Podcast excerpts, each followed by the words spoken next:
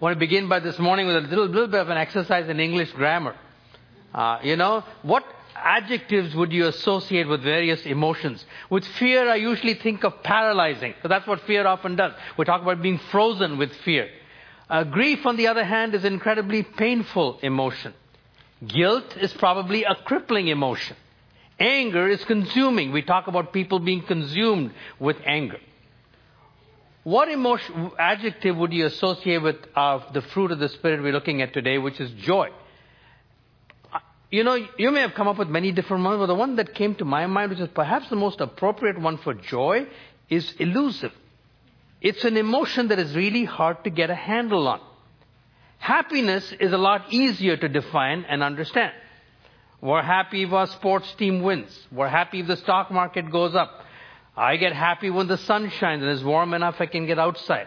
We're happy on our way to the airport on the first day of our vacation. Not sure, sure about the last day of the vacation, but certainly the first day of it. We're happy when a sick child wakes up healthy all of a sudden. We're basically happy when person, places, things, and circumstances all conspire to make us feel good. I was recently hooked by that Volvo commercial. I heard a song I never heard before.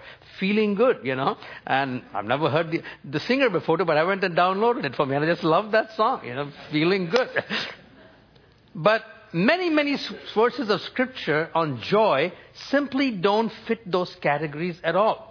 For example, early in the, in the history of the church, Peter and um, James were hauled before the Sanhedrin, or the highest ruling body there, and were punished severely. And yet look at their reaction, Acts 5.40. When they had called in the apostles, they beat them and challenged them not to speak in the name of Jesus and let them go. Then they left them in the presence of the council, rejoicing that they were counted worthy to suffer dishonor for the name. Not exactly the circumstances that are conducive to happiness. And yet here they were experiencing joy. So it's very clear that joy is very, very different from happiness. Another difference is that happiness, if commanded, comes across as almost nonsensical. It's sort of like saying, oh, you didn't get into the university that was your first choice, be happy. You just got the news that a loved, loved member of your family is suffering from cancer, be happy. I mean, it just doesn't make sense at all. Yet those are precisely the kind of commandments that we see in Scripture when it comes to joy. For example, Jesus said this Blessed are you when others revile you and persecute you and utter all kinds of evil against you falsely on my account. Rejoice, he says, and be glad. And then how about this command? Rejoice in the Lord always. Again, I say rejoice. You substitute happy for rejoice, and that's a meaningless statement. Be happy all the time. It makes for a nice song. Don't worry, be happy. But that's not how you, life is like. That's what I meant when I said joy is a very elusive emotion. And yet it's one of the fruit of the Spirit. And the fruit are in uh, essential demonstrations of the fact that we are truly children of God and disciples of Jesus. And so we need to do our best to try and get a handle on it. That's what I'm going to do today.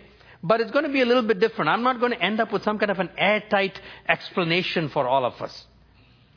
Rather, I want to give you some clues, some lines along which to think, interpret life as it happens to you, so that maybe sometime down the line you might say, oh, that's what that sermon was all about.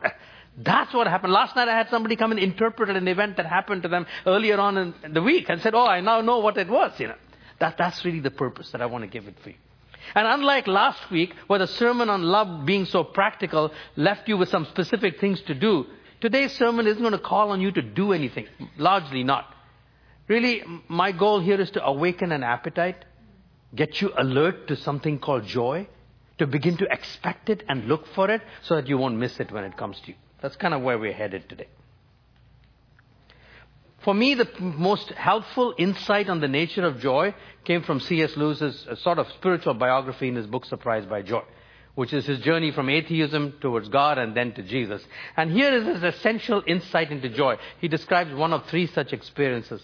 He said, As I stood beside a flowering currant bush on a summer day, there suddenly arose in me without warning, and as if from a depth, not of years but of centuries, the memory of an earlier morning at the old house when my brother had brought in his toy garden into the nursery.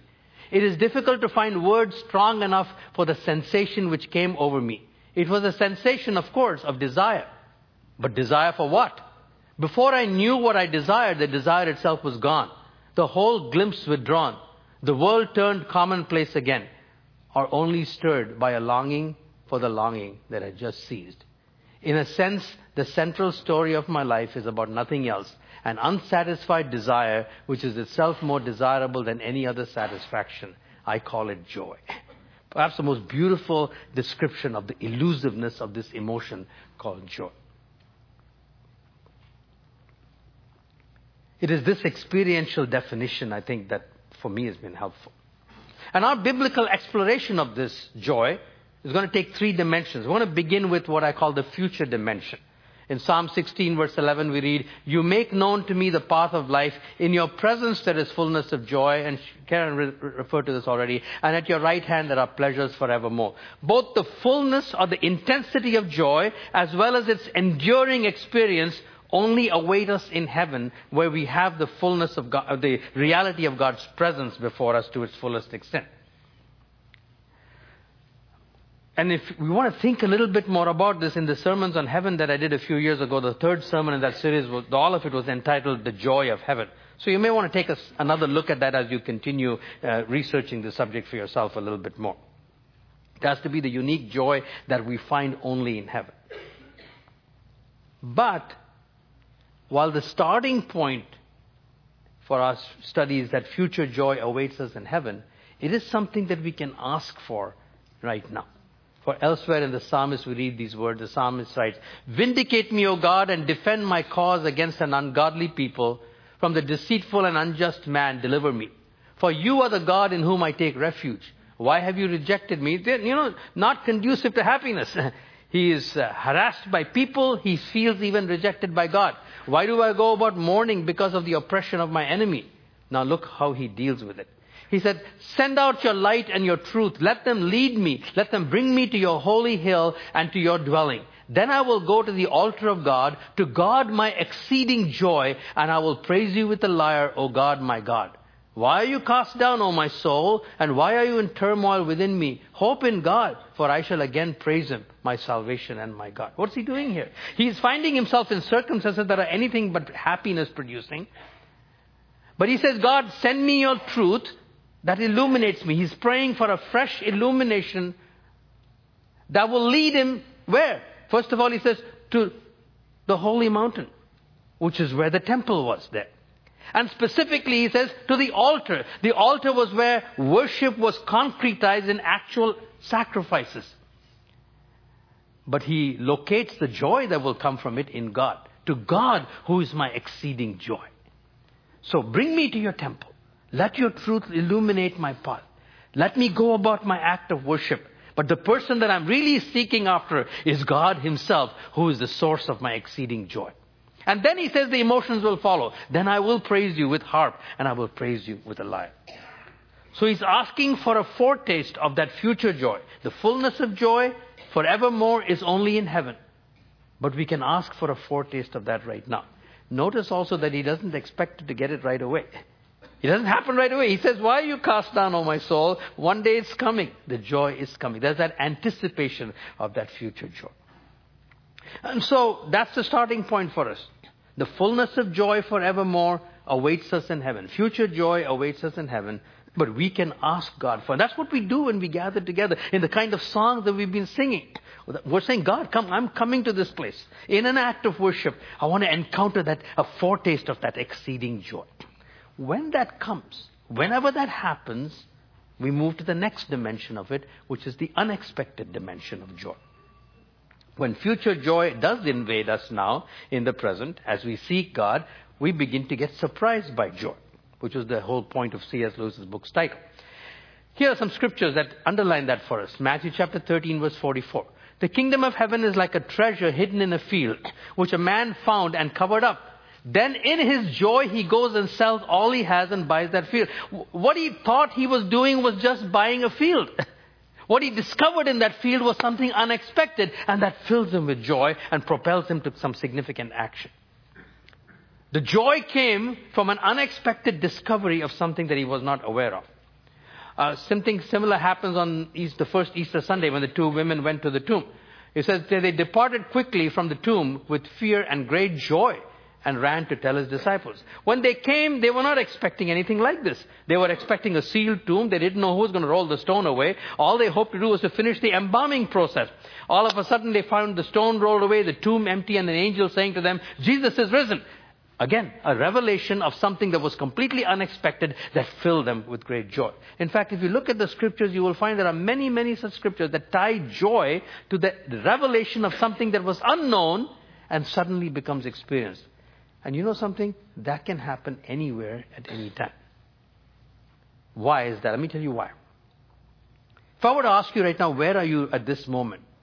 You would say 2459 Islington Avenue, and you would be right. That would be visible reality. If you ask me where am I going to be at 2 o'clock this afternoon, I'd say 24 Bread Crescent. That would be right. that's visible reality. But what is invisible reality's answer to that question, where are you at any time? In Hebrews chapter 12, we read these words. But you have come to Mount Zion and to the city of the living God, the heavenly Jerusalem, and to innumerable angels in festal gathering, and to the assembly of the firstborn who are enrolled in heaven, and to God the judge of all, and the spirits of the righteous made perfect, and to Jesus the mediator of a new covenant, and to the sprinkled blood that speaks a better word than the blood of Abel. Invisible reality says, you know where you are? You're in heavenly Jerusalem right now. You are in the holy city. Heaven is not something that is located at the edge of outer space beyond the furthest telescope that we can possibly find out. It's not spatially connected to us. It's in another dimension altogether, which, by the way, means that from another perspective, heaven's that far from where we are. We're in heaven right now. He didn't say, You will come to Mount Zion. He says, You have come to Mount Zion. You are there right now. That's where we are, not on 2459 Islington Avenue. You might say, who leads you in worship? Karen and her team? Yeah, but really there's an innumerable choir of angels all around us singing. In festal gathering, the word festal, if you want to capture the original idea, think of the Super Bowl, think of the Olympic Games, the opening ceremonies. That's what's festal gathering. It's a joyful assembly of things. How many people are in here? You might say, oh, they might look around and say 300. No. Everybody whose names are written in the book of life is here right now. Every Christian who's ever lived and who's living. The spirits of righteous men made perfect. Every Old Testament worshiper of Yahweh who was a genuine worshiper is here. God, the judge of all, the one who's the source of our exceeding joy, is here. Who's preaching, you might say? Well, you might say, I'm preaching, which would be true as far as visible reality is concerned, but invisible reality says Jesus is here whose blood speaks a better word than the blood of Abel, mediating the new covenant to you and to me through his preaching right now. You know what? Tomorrow morning, when you're sitting in a jammed highway, you're still in Mount Zion. If you're in a university classroom with 400 other people listening to a lecture from a remote professor hundreds of miles away on television, you're in Mount Zion. This is where we are all the time. And that's why, that's why heaven can break in upon earth anytime, anywhere, any place. And unexpected joy is the result. I want to give you four such stories from my own life. Most of you have heard these, especially long timers here, at different times in different places. You've never heard them pulled together under this one thing. The first one, so I'll set, set them up chronologically. First one happened in 1984. I'd been here four years in this church as preaching pastor. I took a leave of absence in Chamonix and the kids went home to India. Six weeks of exposure to the masses of unsaved people uh, in India, as well as the extreme poverty all around, rendered both the gospel implausible and my work here at Rexdale completely irrelevant to the real needs of the world. And I had decided pretty well that I was going to come back, maybe try and get my job with Atomic Energy back, quit my work as a pastor, and not retreat into a life of atheism and hedonism. I knew too much for that. But into a privatized Christianity and said, God, you can take care of the lost and the poor of this world. I don't want to be bothered by those things. It was in that frame of mind that I went into the last uh, service. It was a Sunday evening, September 2nd, 1984. And the speaker for that day was a man named uh, Cummings. I think he was the pre- president of Wycliffe Bible Translators. He got up in the pulpit and he said, the first thing he said was, I, I want to say something to full-time workers. Well, all the full-time workers in the congregation were sitting on the, were on, in the church, were on the platform. There was only one sitting there, me. So I kind of got interested right away. And then he said, has the joy run out of your life? Now I was sitting bolt upright. I knew that God was going to say something. He then directed us to the, to the well-known story of Jesus' uh, first miracle. So in case there are some of you who are not familiar with the story, it was the first miracle that Jesus did. He was at a wedding and the wine had run out, much to the embarrassment of the host. So Jesus told the servants to fill up six 20-gallon jars with water.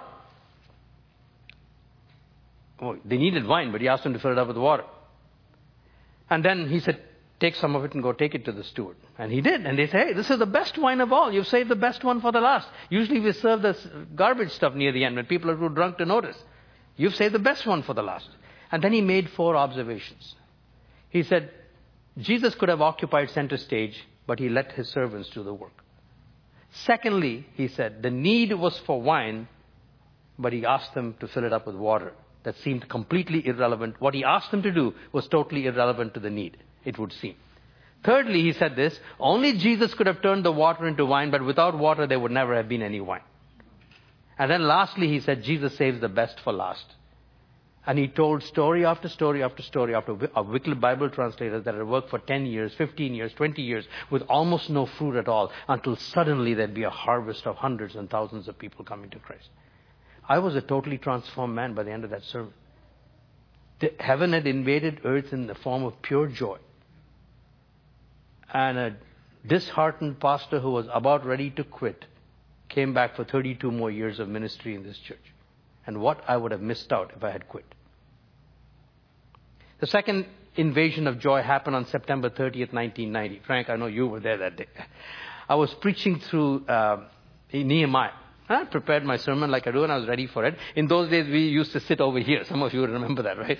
And uh, that day, earlier on in the service, just like Natalie was sharing today, there was a testimony. There was a testimony from people who had just come back from uh, um, Africa somewhere. And Scott McLean, if you, Scott was there that day, you know, little 17 year old kid with the earrings, you know, Scott. And so, they were talking about a doctor that they had met there, and a man who was a man of real vision. And they were talking a little bit about him. And I was sitting here, and the question that came to my mind is, what does it take to become a man of vision? Yeah, my thoughts go in all kinds of directions all the time, but mostly about sermons. So, so I was thinking about that. Anyway, the service continued, and then just before I went to preach, Michelle de Montmorency was here at that point. She was singing a song. 16 year old girl at that point. And that whole song was in the form of a dialogue between a, a, a young girl and God, you know. And so that was the second piece of the puzzle that came to my head. The answer to the question, how do you become a, become a man or a woman of vision? Whatever else it involves, it involves this kind of honest dialogue with God. Anyway, was all nice thoughts and I kind of registered them before. It was a day long before you had PDAs and whatnot. And then I came to the pulpit. At that moment, heaven invaded earth. I started crying. I don't know why. All I knew was I couldn't preach the sermon I had planned. Instead, God said, you, you, uh, you preach on the subject, what does it take to become a man of vision? I opened my mouth and I spoke for 28 minutes. That, that was pure joy. Because it was like an out of body experience. Like I was watching myself preach. But God hadn't finished yet. After we'd finished greeting all the people and I was still enjoying the afterglow of what had happened, a young couple who'd just been coming to the church for three or four years, they said, Can you and Sham come with us for lunch today? Lunch. We want to talk some more about this. We did. We went to a restaurant nearby, sat down at one o'clock and didn't get up till six thirty five and a half hours of just work sharing this stuff. It was, it was about six to seven hours of the most concentrated experience of joy that I'd ever had in my life. It was gone the next day. The third one happened in Urbana, and many of you have heard that story recently. I was asked to speak on the subject of prayer to about 17,000 kids, most of whom were 17 to 22 years of age. That was good. It was, it was a unique experience for me, but that wasn't, that wasn't when heaven invaded earth. It happened the day after when I was supposed to do a workshop. The work, workshop was on learning to pray through the scriptures. And I, again, I kind of, I was getting mentally ready for about 20 kids. I thought, what will I do if 50 show up, you know? Mm, okay, I had some ideas of what I would do. I walked into a room full of 900 people. And I started crying again. I was, I was rendered speechless. Ken, you were there, right? Overwhelmed, totally overwhelmed by being allowed to have front row center seat to what God was doing. And again, without notes, I spoke for 45 minutes. And, and on the way out, the kids were just still behind, asking questions, more and more and more questions. I didn't know that many young people were interested in learning to pray. And by the way, there are just foretastes of that joy because seven years, six years later, I still keep getting emails about that particular sermon. And somebody yesterday told me, "Oh, I heard it. You're on Facebook. I don't even have a Facebook account. Sorry, I can't do a like." You know.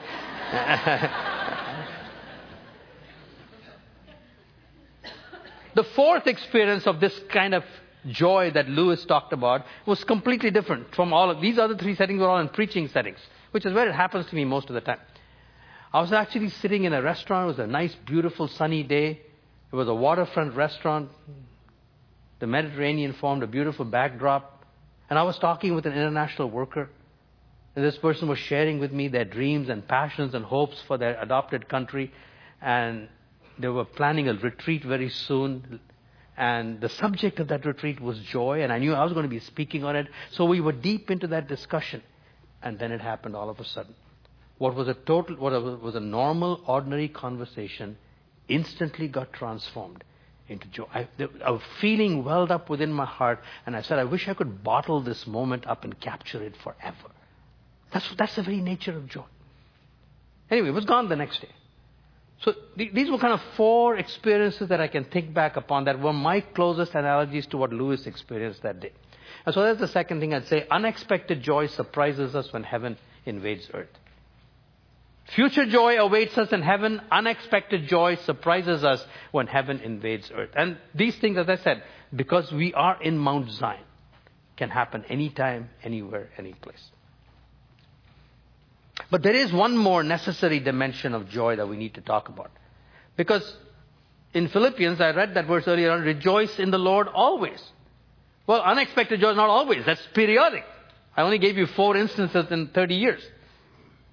What does rejoicing in the Lord always mean? So we have to talk about the continuing dimension as well. There's a continuing dimension to joy. Let me begin with Luke, Jesus' words in Luke chapter 10. The 72 disciples that he had sent out on ministry returned with joy, saying, Lord, even the demons are subject to us in your name. There were plenty of experiences of unexpected joy. Their ministry was characterized by these intrusions of joy where power over the demonic world uh, and signs and wonders attested to their ministry. No wonder they were joyful. And he said to them, Behold, I have given you authority over all the powers of the enemy, and nothing shall hurt you. Look at this. Nevertheless, nevertheless, do not rejoice in this that the spirits are subject to you, but rejoice that your names are written in heaven. Is that amazing?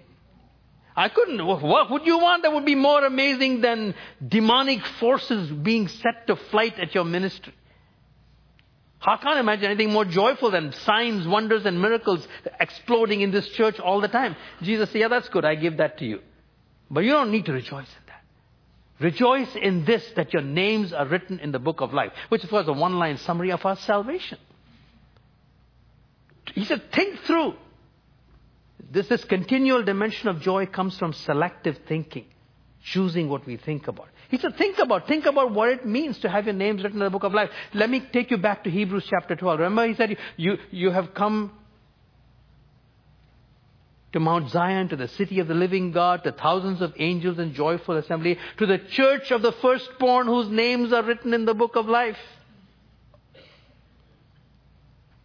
What are the, and to Jesus, the mediator of a better covenant.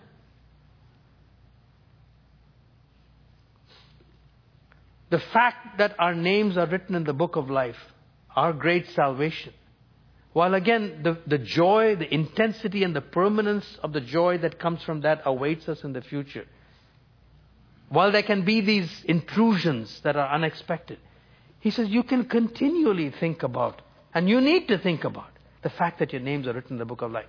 For me, for me that means to, to choose to think about the incredible blessings of the new covenant that are mediated to me by Jesus. I just wrote down four of them, just came off the top of my head. The benefits of the new covenant. Fully known and yet completely loved by God. This is the deepest longing of every human heart. Will somebody know me just the way I am and yet still love me completely? Yeah, Jesus does. Then, fully aware of my sin and yet to know that I'm forgiven and accepted by a holy God free from performance anxiety to please God, and yet to keep straining to grow towards maturity. Most of my life is a relentless effort, although not perfect, to try and grow in maturity. But I don't have to do it to please God. Continual access to a sovereign creator who's a redeemer, Lord of revelation and history, and to invoke him into every dimension of my life. These are just the four of the benefits, of, and there's probably hundreds more if we would think about it. Jesus said, This is what happens. Your names are written in the book of life, and I am the mediator of the blessings of this new covenant. Think about them, and there will be all kinds of occasion for joy in your life. Now, in that same passage in Hebrews, it also says, You come to Jesus, the mediator of a better covenant, whose blood speaks a better word than the blood of Abel. The story, Abel, for those of you who don't know the story in the Bible, Abel was the first murder victim in the Bible. He was killed by his brother out of jealousy. And Abel's blood cried out for vengeance. Jesus' blood speaks a better word than the blood of Abel. In other words, Jesus' words don't cry out for vengeance, they cry out for mercy. And so there's a second source of joy and that is the joy that comes from having our sins dealt with thoroughly. So much of superficiality in our joy is because we are shallow in the dealings with our sinfulness. But a profound and thorough dealing with sin in our lives leads to a profound experience of forgiveness and joy. This is what Psalm 51 is all about. Let me hear joy and gladness. Let the bones that you have broken rejoice. Hide your face from my sins and blot out all my iniquities. Create in me a clean heart, O God. Renew a right spirit within me. Cast me not away from your presence and take not your Holy Spirit from me. Restore unto me the joy of your salvation and uphold me with a willing spirit. Yes, our names are written in the book of life, and yes, Jesus mediates the glories and the benefits of this new covenant, but sometimes we can lose that joy because of sin. He says, and the way back to that joy the way back to that joy is to deal honestly and thoroughly and deeply with your sin and then experience the depth of that forgiveness. There is nothing like the joy that comes from knowing you're connected with God again, right? I bet you we could spend two hours with testimonies right from here. You've all been there and you all know that. That's when he says, mend the bones that thou hast broken. What he's saying is, let me hear words of gladness. Tell me, Jesus, it's okay. Tell me that you and I are connected again the joy. Thirdly, this works in the horizontal dimension too. Just as relationship between us and God restored properly brings us joy, so too does a thorough reconciliation with a human being with whom we are not connected. And that too is tied to the fact that our names are written in the book of life. That's another thing Jesus wants to think about. Remember the two women in, in the Philippian church, Euodia and Syntyche, who had a disagreement with each other. Paul is writing to them to be united. Look what he says here. I entreat Euodia and I entreat Syntyche to agree in the Lord. Yes, I ask you, also true companion, help these women who have labored side by side with me in the gospel together. Next week you're going to hear a sermon on peacemaking and you'll see that as well. Somebody else gets involved in the process. Look what he says here. Together with Clement and the rest of my fellow workers whose names are in the book of life. Notice he doesn't say to them, Euodia, Syntyche, stop acting like kids. You should know better. Now get on with each other. He could have done that. That's not what he does. Look at the basis for the motivation for reconciliation. What does he say? Your names are written in the book of life. That's why you and I should be connected with each other. And when you do, there will be joy. Rejoice in the Lord always and again. These are not statements that are just thrown apart from context. This joy is in the context of a restored relationship. And the motivation for that restored relationship is your name and my name is written in the book of life. Now you see why Jesus said, yeah, yeah, you can rejoice that the demons are subject to you. But I want you to rejoice continually in something much greater. Your names are written in the book of life and think through the implications of that. I am mediating the blessings of a new covenant. I will help you deal thoroughly with your sin and bring you joy, and you can re- be restored to one another and have joy as well. And then lastly, one other dimension is certainly not exhausting the subject, is the joy that comes from service. Because you see, as we experience the comfort of a future joy in heaven, as we experience these invasions of heaven on earth and give us these momentary experiences of unexpected joy, as we experience the continual joy of knowing that our names are written in the book of life, and the joy of restored relationship, we then begin to share these things with others. That's why Randy and Natalie are in Bopoma. That's why you'll be hearing a testimony from New Home right now in a while. That's why we go out to Kendleton and send international workers. Because they want to broadcast that news to other people. And in the doing of that work, we experience joy. Because you see, whenever we do what we are meant to do, we have been created, redeemed, and gifted to do certain things. And when we, as creatures made in the image of God, redeemed by Jesus, names written in the book of life, and then gifted to serve, when we do that, we are closest to the experience of joy. Oswald Chambers put it this way when he said, Joy means the perfect fulfillment of that for which I was created and regenerated, not the successful doing of a thing. The joy of our Lord, that our Lord had lay in doing what the Father sent him to do, and he says, As my Father has sent me, even so I am sending you. Some of you would remember Miriam Charter when she was working in Eastern Europe. Uh, you know, she was, she was based in Vienna, but a lot of cloak and dagger kind of ministry in, in Ceausescu's Romania. And, you know, one time she was sitting in the parsonage, the dining room with us, and she was saying, you know, when I grew up, I used to hate camping. I just absolutely hated camping. He says, My life in Eastern Europe is a perpetual camping. He said, and I absolutely love it because this is what I have been made to do. And this past Saturday, uh, or Monday, sorry, knowing that this is a sermon I was going to be speaking on, Sham and I were having a conversation on, on joy versus happiness. And she was telling me about an experience of joy. Uh, referring to a couple of weeks ago, she had two of her friends over for lunch. And she said, honey, it was so great all morning while it was busy for me getting ready for it.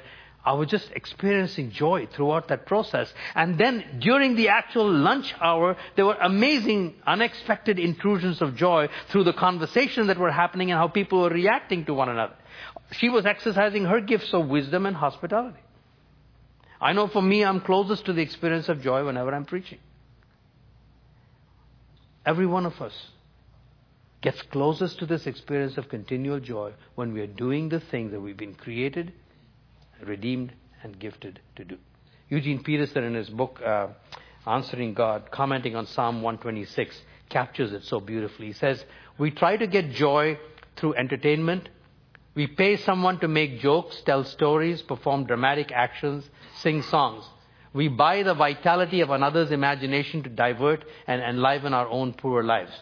The enormous entertainment industry in our land is a sign of the depletion of joy in our culture. Society is a bored, gluttonous king employing a court jester to divert us after an overindulgent meal. But that kind of joy never penetrates our lives, never changes our basic constitution. The effects are extremely temporary.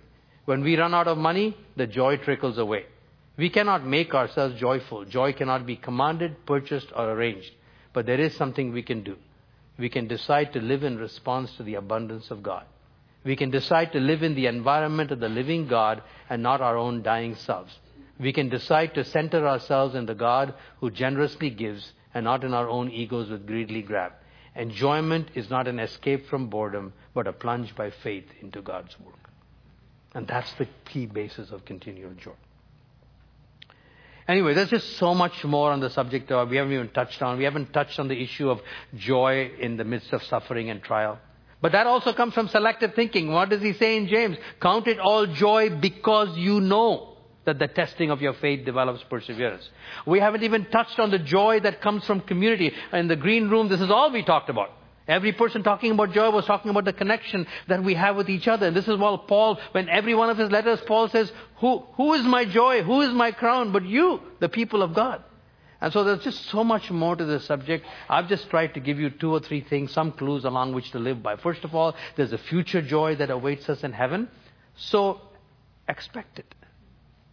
And ask for that intrusion now. There's that unexpected joy that surprises us when heaven invades earth. And by the way, when it does, savor it. Savor it, capture it, relive it as much as you can. Remember, even the longing is greater than the desire itself. And then finally, continual joy that comes from selective thinking. Our names are written in the book of life. That a superficiality of confession leads to a shallowness of joy, and vice versa. That there's joy in restored relationships because our names are written in the book of life. And there's joy in that continual service because we are doing what we were created, redeemed, and gifted to do. You know, for the last five days, we've had a wonderful stretch of weather. Every day has been sunny and warmer each day, and which, you know, is joy for me. I'm out every day. And every morning when I get up, my, on days like that, my mind always goes to Malachi chapter 4. When the Sun of Righteousness rises with healing in his wings, you will be like calves released from a stall. What a beautiful picture of joy. And that's what I want to bless you with. May the Sun of Righteousness rise upon you. And may you be like calves released from a stall, walking and leaping and praising God. Go in Jesus' name.